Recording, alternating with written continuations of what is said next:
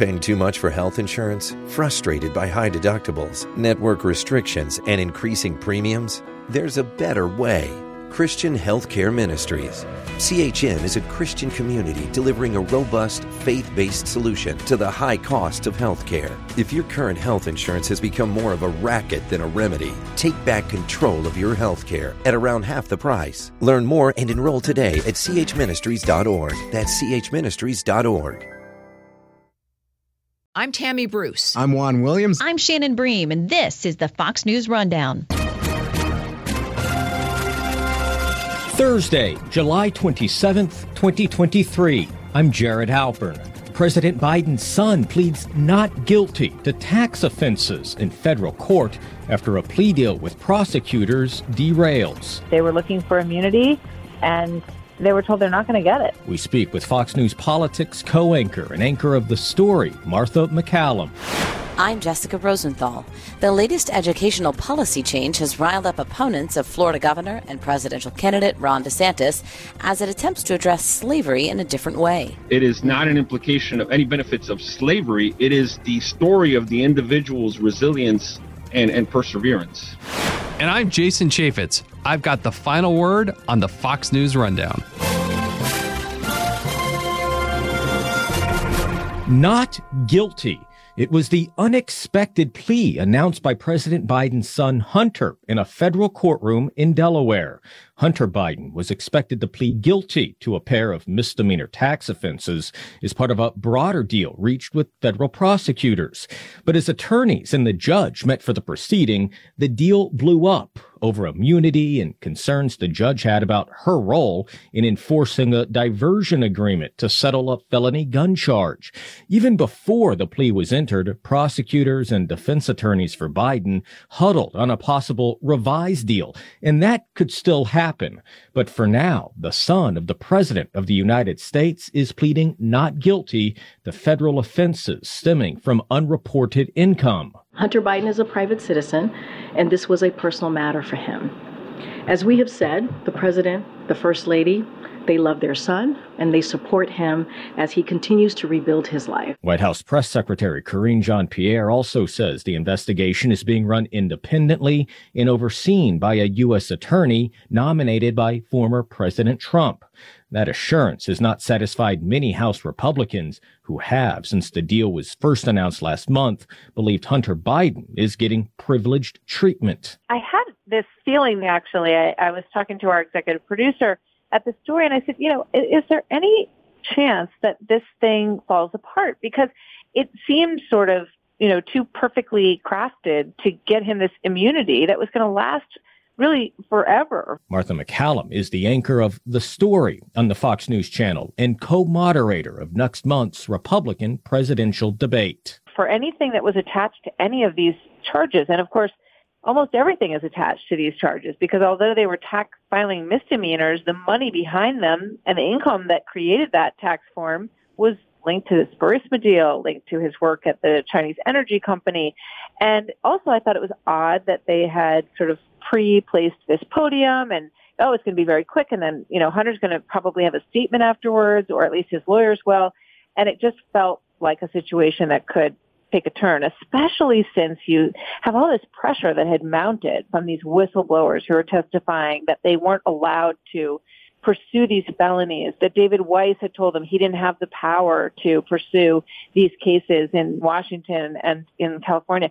It just felt like, how could this judge just accept this plea deal um, at face value? And and it was very interesting to me because she said, you know what, I'm not going to rubber stamp this deal that was created by these prosecutors and the Department of Justice, given everything that has come out in recent weeks, which is a lot. There's a lot of new information in this case, and to cut off the ability to use any of it in a further trial or in further investigations just feels, as she said, unconstitutional. Right. And it seems like it wasn't so much what the whistleblower said, but what her role ultimately would have been if the prosecution did want to move forward with charges. Like, in other words, she would have had to make some sort of like statement of fact that is a pretty big decision for for a judge who isn't on the investigative team. That's exactly right. And she doesn't want to have the responsibility for giving this blanket immunity on all of these issues and have that come back to her and feel that she had been used or rubber stamped were her words. She wasn't willing to do that. So, you know, I, I think that there, people have such a lack of trust in institutions. And I think that people on all sides of the, you know, some people already have looked at it and said, you know, this is just Republicans trying to take him down and to distract from the Trump issues that are out there. We're waiting for another indictment, likely of the former president as well. And then other people look at it and say, look, finally, you know, I mean, Hunter Biden should not have this sweetheart deal. He shouldn't be treated differently than anybody else who doesn't pay their taxes for two years on a hundred thousand dollar tax bill and, you know, signs a form claiming that he's not on drugs when he is to get a, his hands on a gun. Um, you know, this is an administration that says that they want to make it much more difficult for people to get guns. So that, that puts them in a difficult position on this as well. So at the end of the day, though, this doesn't necessarily derail a plea agreement, right? The judge sort of gave both sides the opportunity to work this out and come back at a later date. And it seemed like those conversations are already underway. Yeah, that's absolutely true. There, there can be another plea agreement. This one clearly blew up because the terms of it weren't palatable to her. And in fact, the Justice Department attorneys who are new to this case, um, they're not the people who worked on it for the past five years, also seem to feel that they wanted a little bit more leg room because they said, yes, we do have an ongoing uh, investigation here. And she said, are you looking into the possibility of FARA violations that they didn't register as foreign agents when they did this business overseas? And they said, we can't go into it, but yes. So it could be, but, but if, if, you know, that's going to be a difficult deal for the Biden side to say yes to because they know that these situations, or it's likely that they believe these situations have a lot of long tentacles that could lead to future potential jail time for their client. So um, they were looking for immunity and they were told they're not going to get it. So, what are the next steps? Do we have an expectation for when, uh, you know, both sides are going to come back before this judge? We haven't heard a timeline on it yet, and I, I think it will take a little bit of time. But the problem is that since they made this plea agreement, you have a lot of new information that's come to light. You have this 1023 that's been released about a potential bribe that happened according to a confidential human source in Ukraine, where the head of Burisma said that he gave $5 million to one Biden and 5 million to another for a policy outcome. So, you know, all of this new information, the whistleblowers, all of it, that, that could get into the mix here. So I think it's going to take them a little while to sort out you know, to, to get back to a deal because I think it's going to be tricky for the Biden side to feel comfortable signing off on it. And it could go to trial. I mean, that's, that's clearly a possibility here. And then you have the political, you know, Congress's side of this investigation, Kevin McCarthy saying, you know, it's incumbent upon me with this new information that was part of the testimony that people gave in Congress. Hey, what do you want? He said, what do you want me to do? Just ignore it? Um, so they have their own process to figure out as well. I was going to ask about Congress because regardless of what had happened in court in Delaware, whether the guilty plea was accepted, if it wasn't, as we saw it play out, that wasn't going to change any calculation from Republicans in the House of Representatives, was it? Unlikely, but I think that the fact that the plea deal did fall apart will, in some ways, give them more confidence about continuing to dig into this. You know, you, you think about these whistleblowers who worked on the case for five years who said that they saw um, felonious activity in his taxes that would be treated very differently for anyone else who committed these felonies.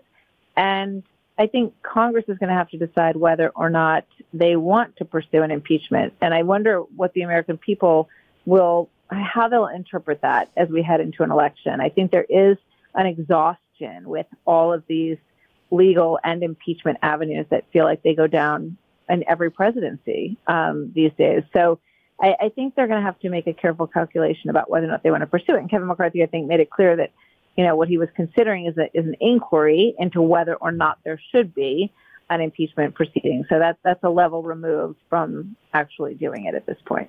And that process would still have to show some sort of link between, you know, what it is that, that Hunter Biden is going to admit to and connecting that to the actual president. Exactly. And that's, I think, what they will want to learn from Devon Archer on Monday. Uh, he will testify behind closed doors. There'll be a transcribed output um, of his testimony, but the early leaks on that are that he's going to say that he was in more than two dozen meetings with these foreign officials um, who needed our help. You know, reportedly, Biden said to his father, "They need our help," and then put his dad on speakerphone in the middle of the table and introduced him to uh, Nikolai and Vadim at Burisma. So. Devon Archer's testimony, I think, is very important. And when you, you link it together potentially with Tony Bobulinski's testimony and all of these different players who are sort of now in the mix, I think you have a lot more meat on the bones than you did before. So obviously, Congress is going to take all of that into account. Yeah. And, you know, the other thing that I'm interested in is kind of how this plays out, not from a congressional standpoint, but as we look now at the broader presidential election. Um, you and, and Bret Baier are going to be moderating the first debate in like three and a half weeks. I mean, do you expect these types of questions to be a big part of what the candidates talk about?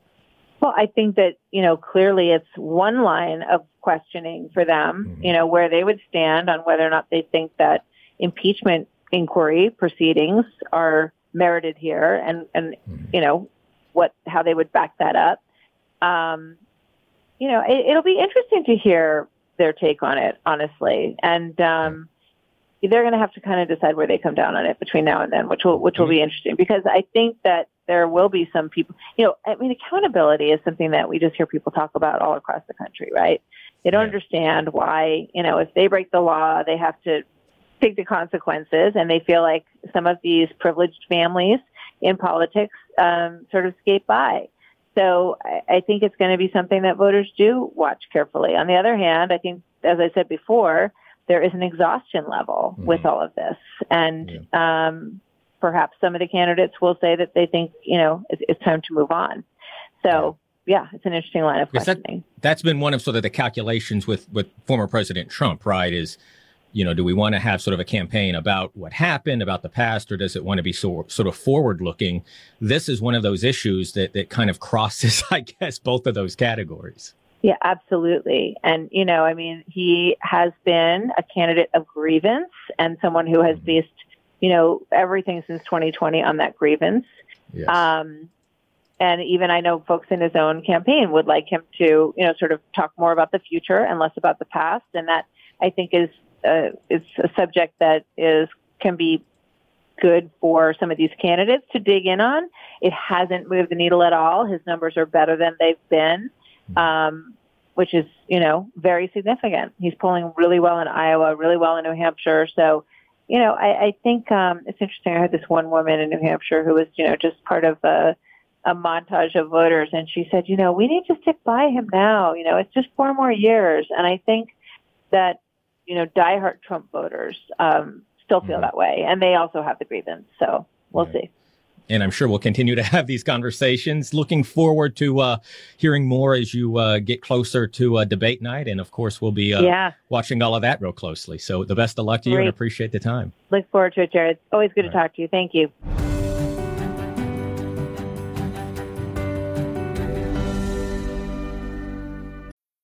Ready for a spring break to remember? Amtrak's got just the ticket for you and your crew. With share fares, you and your friends can save up to 60%. The more who travel, the more you save. Skip the hassle of driving through the Northeast while exploring DC, Philly, New York, and Boston. No middle seats and plenty of legroom are just an Amtrak away. And with stops right in the heart of your favorite cities, you'll arrive downtown, not out of town. Savings start with three travelers. Eight travelers required for 60% discount. Visit amtrak.com slash sharefares to book. Restrictions may apply.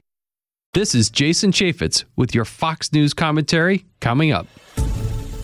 In poll after poll, former President Trump dominates among GOP voters, and Florida Governor Ron DeSantis consistently places second, as was predicted. But there's been no surge, no closing of the gap even as polls show independent and more moderate voters may not go for former President Trump. DeSantis told CNN on July 18th when he was asked if he has become less electable with moderates and suburban moms. Our bread and butter were people like suburban moms. Uh, we're leading a big movement for, for parents' rights, to have the parents be involved in education, school choice, get the indoctrination out of schools. Schools and what's allowed in them has been a big focus of Governor DeSantis DeSantis, and the latest educational policy change addresses slavery and how to teach it. One part says middle schoolers will learn that, quote, slaves developed skills which in some instances could be applied for their personal benefit. Vice President Kamala Harris traveled to Florida late last week and said, Some want to rewrite or erase the past. Those who attempt to teach that enslaved people benefited from slavery, those who insult us in an attempt to gaslight us, who try to divide our nation with unnecessary debates. But DeSantis and others in Florida say these new standards were drafted in part by Dr. William Allen, an African American man who has since said the vice president and others don't get it. They are accusing the workforce that developed this curriculum of embracing the positive good school of slavery. That 19th century abuse, which I have refuted in my scholarship and many other people besides, these people are saying this is what's being presented in Florida. It is an absolute falsehood. Others are defending the curriculum shift as well. Well, first of all, this is a, let's go over the standards and how they were developed. This is a comprehensive standard that goes from K to 12. Manny Diaz Jr. is Florida's Commissioner of Education this is an expansion of standards. We had standards passed in Florida for African American history in 2000 in 1994, and this is an expansion as uh, a result of legislation that was pushed by Governor DeSantis to expand and dig deeper into African American history. And in fact, it's extremely comprehensive, including all of the atrocities going from the the passage bringing slaves, the, the beginning of the slave trade coming from Africa, and the atrocities and deplorable conditions that occurred during that passage into the plantation life, and how the terrible conditions, the violence that was perpetrated, and just the sheer uh, atrocity of humans owning other humans. I mean, all of it is covered.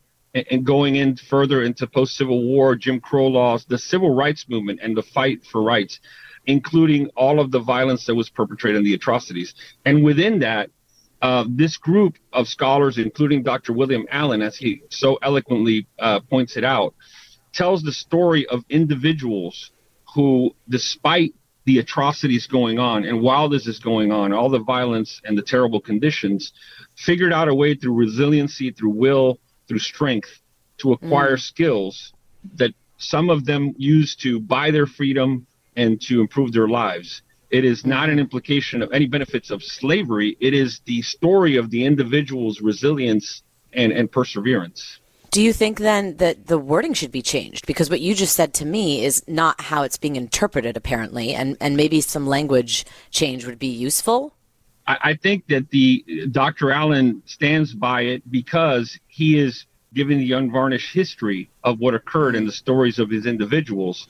And it is important that the story of those individuals be told as they are going through this. This is a period of time, but there are individuals that are going through this as that time goes, as this ugly, ugliest part of American history is going on, because after all, African American history is part of American history you know, we, we've been following them. Multiple laws have been passed in Florida regarding how and what students are taught. It's got a lot of attention. And one of the things you and Governor DeSantis have been accused of is book banning. And the new law regarding what is appropriate in school libraries is being called confusing by some. You've said some of these teachers and librarians are overreacting and they're pulling books for review they, they don't need to pull.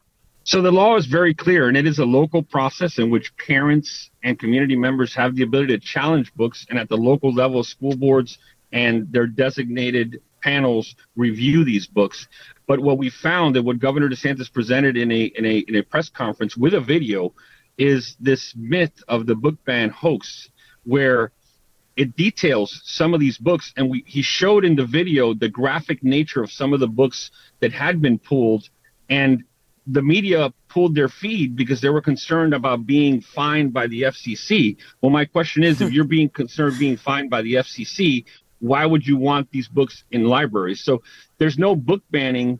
There is a review of books. I think those professionals on the ground have the ability to make those decisions, and there is a process locally for those. But look, one example is Randi Weingarten a while back tweeted that Florida was banning To Kill a Mockingbird, only for us to respond that not only is To Kill a Mockingbird not banned, it's on the recommended reading list for the Florida Department of Education. So you can see how they, have taken this narrative to try to gaslight and create this image that Florida is banning books.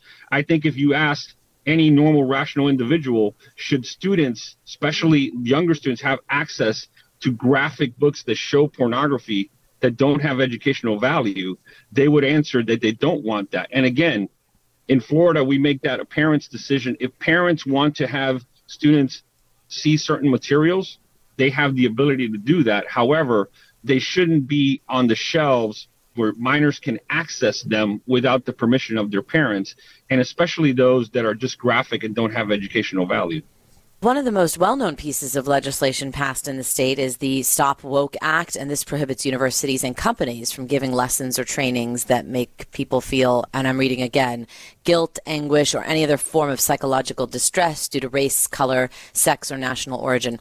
I know a federal judge ruled against that law and said it infringed on speech so much that it was, quote, positively dystopian wasn't that the intent to limit speech that makes someone feel less than based on their origin story? Like, what's the legal response to the judge in this case? Well, first of all, the educational piece of that law was not struck down. And as Governor DeSantis has said, in Florida, we're not going to teach our students to hate each other or hate our country, especially not judge students by their background or their color of their skin. And as a matter of fact, that law was put into place to make sure that there was an expansion of the standards for African American history, and that all of these ugly moments were covered and taught for students to be able to arrive at their own conclusions without placing guilt on individual students sitting in that classroom or to teach those students to hate each other or our country. We have to have the conversation, and that's what this law does, about these ugly moments uh, and ugly periods of time that definitely happened. Uh, however, uh, they shouldn't be slanted to have students hate each other or hate our country.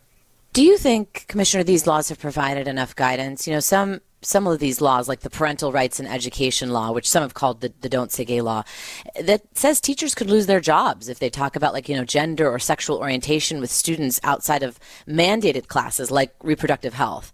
Like, should there be some additional teacher training or is that really up to, you know, individual school boards to do that? No, the, the Florida Department of Education has provided guidance on this, and the guidance is talking about instruction when they try to create a narrative, one of the narratives they try to create is, well, if a student has an issue, they're not going to receive services. That's a lie. It's a myth. If a student has issues, they are to receive services. However, what we're saying, if you have a minor student in a school that's going to receive any kind of services, from changing a pronoun to name to all of that, the parent needs to be included. And what this creates is for teachers to follow our standards that are out there for all of it. We shouldn't be teaching these things in math. We shouldn't be teaching these things in our English classes. What we should be doing is sticking to our standards and making sure that our teachers are true to our standards. However, it has no bearing on services that are received by students, on guidance, and all of that in partnership with the parent. The parent needs to be aware.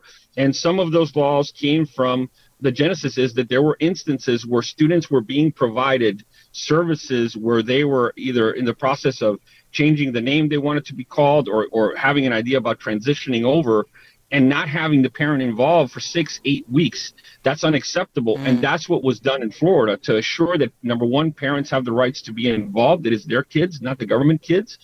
Uh, and number two, to make sure that we stick to teaching the subject matter that is at hand within the standards. There's a health curriculum that has its standards, but these things aren't taught across. We don't teach we don't teach science in health class. We shouldn't be teaching health in science class. So it's it's sticking to the standards. And really, uh, again, they they created this narrative that that is totally false.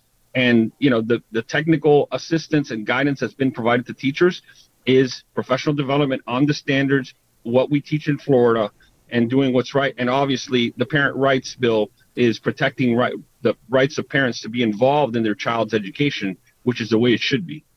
You know, Commissioner, many of us are used to hearing Republicans say we need less government in people's lives, not more, fewer laws, not more.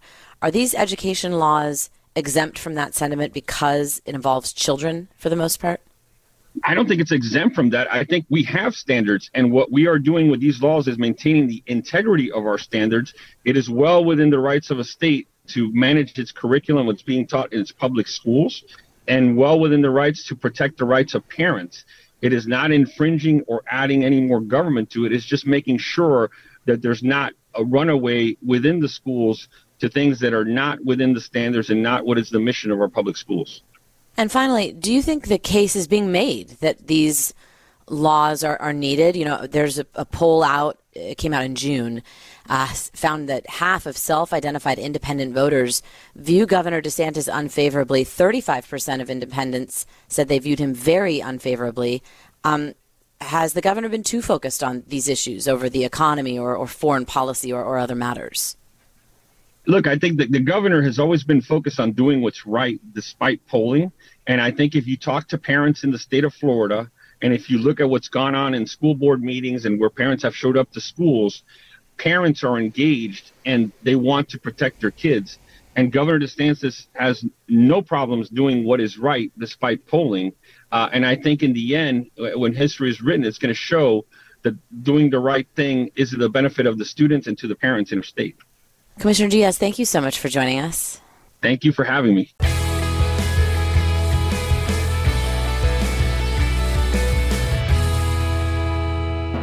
Meet the American who popularized Latin music. You might say Tito Puente was born to connect cultures. The New York City native, born to parents from Puerto Rico, found fame the world over as the Latin King, the Mambo King, or simply El Rey the king in Spanish. So, who was Tito Puente? Ernest Anthony Tito Puente Jr. was born April 20th, 1923, in New York City. He grew up in Spanish Harlem on the corner of East 110th Street and Madison Avenue, which would later be dubbed Tito Puente Way. He learned piano at age seven and later turned professional at the age of 13. The musical prodigy played over a dozen instruments. In 1942, he was drafted by the U.S. Navy at 19 years old and served aboard the escort carrier USS Santee until the end of World War II.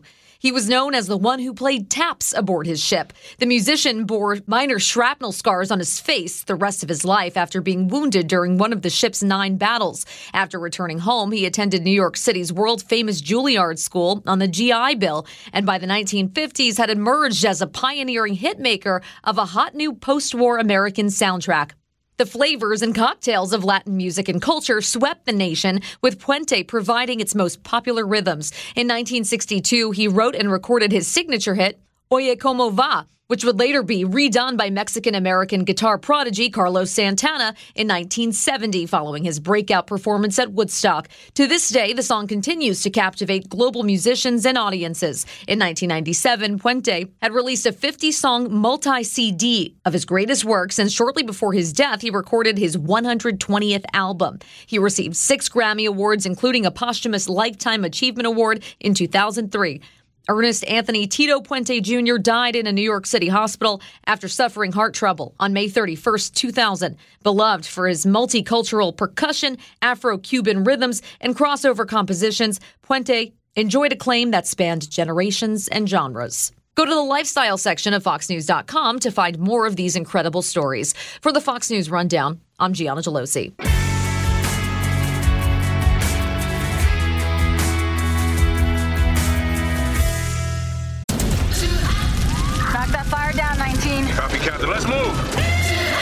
ABC Thursdays. Firefighters, we're family. Station 19 is back for its final and hottest season yet.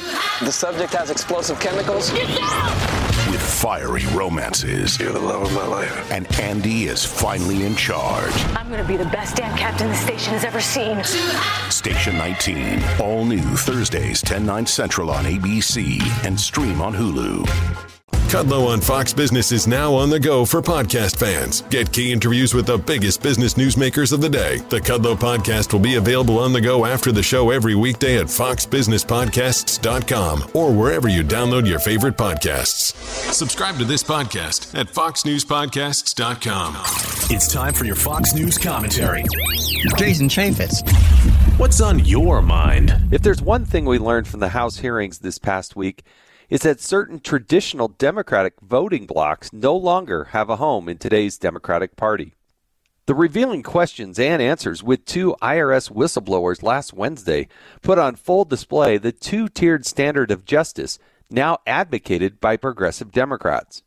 Attempts to censor and suppress evidence and testimony the following day highlighted the party's full throated commitment to censorship seeking to shut down heretical Democratic presidential candidate Robert F. Kennedy Jr., all eight Democrats voted against allowing Kennedy to offer public testimony. They were overruled by the committee's 10 Republicans. Did you ever think you would see the majority of the Democratic Party outright attack a Kennedy? The party seems to be doing its level best to purge itself of classical liberals. Support for free speech, due process, military readiness, public safety, and fiscal sanity are now considered heresy on the left. Will the Kennedy Democrats tolerate it?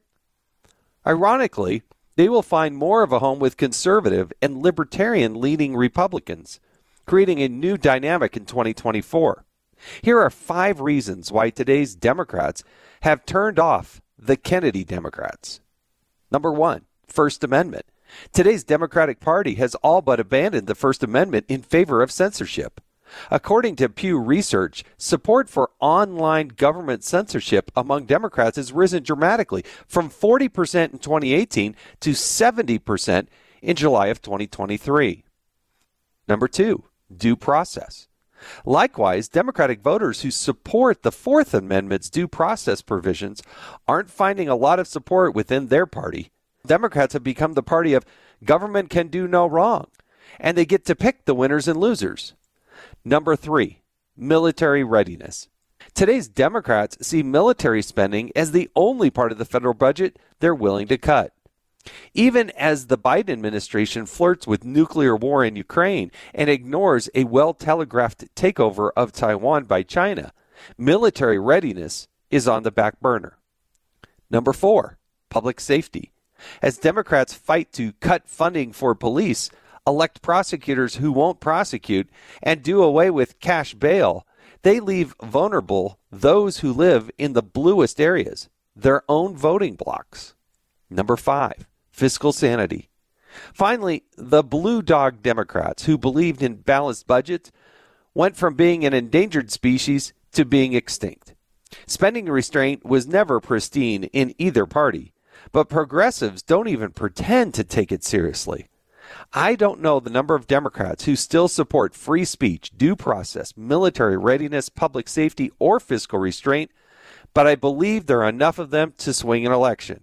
Whether they abandon their party, reject their frontrunners, refuse to participate, or vote Republican, as Reagan Democrats did in 1980 and 1984, they can have an outsized influence on America's future. I'm Jason Chaffetz, a Fox News contributor and the host of the Jason in the House podcast. You've been listening to the Fox News Rundown. And now, stay up to date by subscribing to this podcast at foxnewspodcasts.com. Listen ad free on Fox News Podcasts Plus on Apple Podcasts. And Prime members can listen to the show ad free on Amazon Music. And for up to the minute news, go to foxnews.com. Pull up a chair and join me, Rachel Campos Duffy. And me, former U.S. Congressman Sean Duffy, as we share our perspective on the discussions happening at kitchen tables across America. Download from the kitchen table the Duffys at foxnewspodcasts.com or wherever you download podcasts.